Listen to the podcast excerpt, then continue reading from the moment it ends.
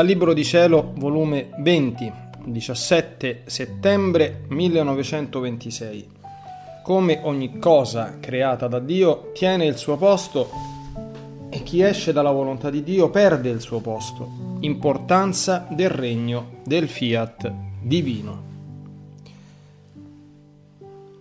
Mio Gesù, invoco il tuo santo volere affinché esso stesso venga a scrivere sulla carta le parole più penetranti ed eloquenti, coi vocaboli più adatti a farsi comprendere, in modo da dipingere coi colori più belli, con la luce più fulgida, con la caratteristica più attinente il regno del Fiat Supremo, in modo da infondere nelle parole che mi farai vergare sulla carta una forza magnetica ed una calamita potente, che nessuno potrà resistere a farsi dominare dalla tua santissima volontà. E tu, mamma mia, vera sovrana regina del Fiat Supremo, non lasciarmi sola. Vieni a guidare la mia mano, dammi la fiamma del tuo cuore materno, e mentre scrivo tienimi sotto il manto tuo azzurro affinché possa compiere tutto ciò che il mio amato Gesù vuole da me. Mi sentivo tutta investita dal volere supremo, il quale, tirandomi nella sua luce immensa, mi faceva vedere l'ordine della creazione, come ciascuno stava al suo posto assegnato dal suo creatore.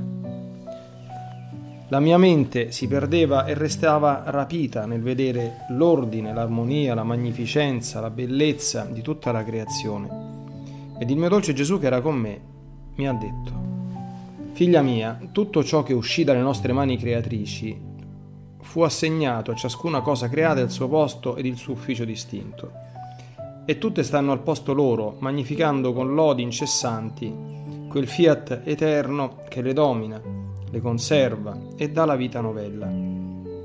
Sicché il conservarsi sempre belle, integre, nuove, è il moto del Fiat Supremo dominante in esse.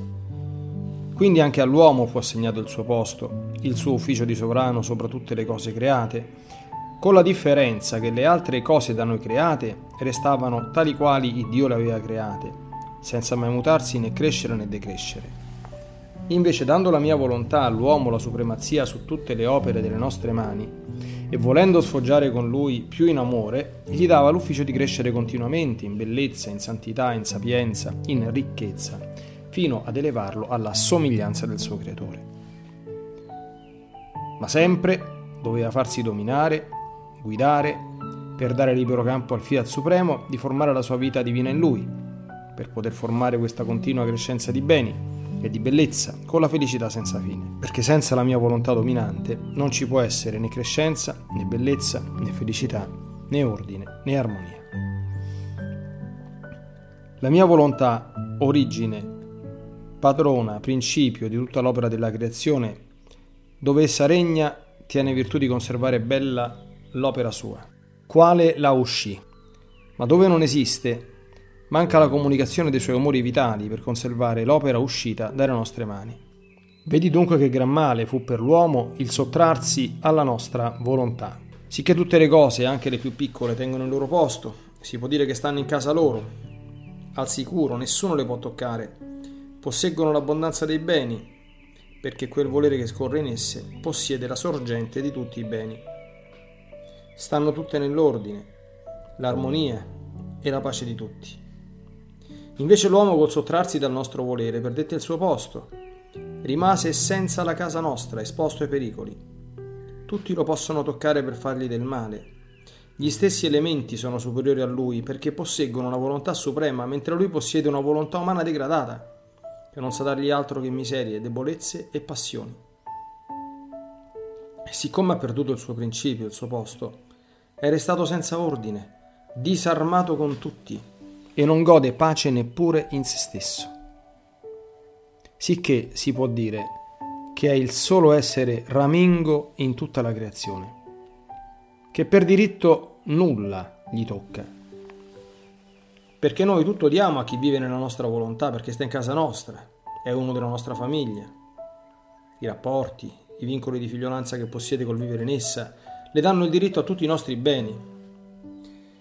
Invece chi non vive nella vita di essa ha spezzato tutti i vincoli, tutti i rapporti, perciò è tenuto da noi come cosa che non ci appartiene. Oh, se tutti sapessero che cosa significa spezzarla con la nostra volontà ed in quale abisso si precipitano. Tutti tremerebbero di spavento e farebbero a gara per tornare nel regno del Fiat eterno, per riprendere il loro posto assegnatogli da Dio. Ora, figlia mia, col voler dare alla mia eterna bontà di nuovo questo mio regno del Fiat Supremo, dopo d'avermelo così ingratamente respinto, non ti sembra che sia il più gran dono che io possa fare alle umane generazioni? Ma per darlo debbo formarlo, costituirlo, far conoscere della mia volontà ciò che finora non si conosce. E tale conoscenza su di essa sarà tale da vincere coloro che le conosceranno ad amare, apprezzare e desiderare di venire a vivere in esso. Le conoscenze saranno le catene, però non forzate, ma loro stessi volontariamente si faranno legare. Le conoscenze saranno le armi, le frecce conquistatrici che conquisteranno i figli nuovi del Fiat Supremo. Ma sai tu cosa posseggono queste conoscenze? Di cambiare la natura in virtù, in bene, in volontà mia, in modo che le possederanno come proprietà propria. Onde io nel sentire ciò ho detto: Amore mio, Gesù, se tanta virtù contengono queste conoscenze sulla tua divina volontà, perché non le manifestasti ad Adamo, affinché facendole conoscere ai posteri avrebbero amato, apprezzato di più un tanto bene ed avrebbero disposto gli animi, per quanto tu divi riparatore che decretavi di darci, questo gran dono del Fiat Supremo? E Gesù, riprendendo il suo dire, ha soggiunto: Figlia mia, Adamo, finché stette nell'Eden terrestre e visse nel regno del supremo volere, conobbe tutte le conoscenze, per quanto a creatura è possibile, di ciò che apparteneva al regno che possedeva. Ma come uscì da esso, il suo intelletto si oscurò, perdette la luce del regno suo, e non trovava i vocaboli adatti per manifestare le conoscenze che aveva acquistato sulla suprema volontà, perché mancava in lui quello stesso volere divino che gli porgesse i vocaboli necessari per manifestare agli altri ciò che lui aveva conosciuto. Questo da parte sua, molto più che ogni qualvolta ricordava la sua sottrazione alla mia volontà, il bene sommo che aveva perduto, aveva tale stretta di dolore da renderlo taciturno, perché rapito nel dolore della perdita di un bene così grande e nel dolore di mali irreparabili che per quanto Adamo potesse fare non gli era dato di riparare, ma ci voleva quel Dio stesso che aveva offeso a porvi rimedio. Da parte del suo creatore non aveva nessun ordine e perciò Dio non gli dava capacità sufficiente per manifestarsi, perché a che pro manifestare una conoscenza quando non doveva dargli il bene che conteneva? Io allora faccio conoscere un bene quando lo voglio dare. Ma adonta che Adamo non parlò diffusamente sul regno della mia volontà, tuttavia insegnò tante cose importanti su ciò che lo riguardava, tant'è vero che ai primi tempi della storia del mondo, fino a Noè, le generazioni non ebbero bisogno di leggi, né ci furono idolatrie, ma tutti riconoscevano uno il loro Dio perché ci tenevano di più alla mia volontà. Invece, quanto più si allontanarono da essa, sorsero le idolatrie e peggiorarono i mali peggiori, e perciò il Dio vide la necessità di dare le sue leggi come preservativo alle umane generazioni. E perciò, per chi fa la mia volontà, non ha bisogno di leggi. Essa è vita, è legge, è tutto per l'uomo.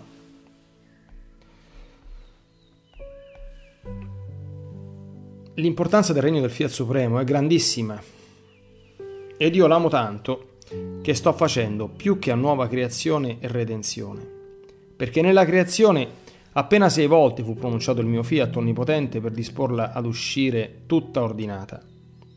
Nella redenzione parlai, ma siccome non parlai del regno del mio volere che contiene infinite conoscenze e beni immensi, quindi non avevo una materia lunghissima di parole da dire, perché tutto ciò che insegnai era di nature limitate e con poche parole si finiva col farle conoscere.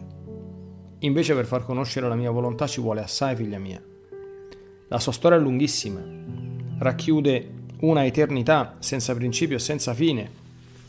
Perciò, per quanto dico, tengo sempre da dire. Perciò sto dicendo, oh quanto di più. Essendo più importante di tutto, contiene più conoscenze, più luce, più grandezze, più prodigi. Quindi sono necessarie più parole. Molto più che quanto più mi faccio conoscere, tanto più allargo i confini del mio regno, da dare ai figli che lo possederanno.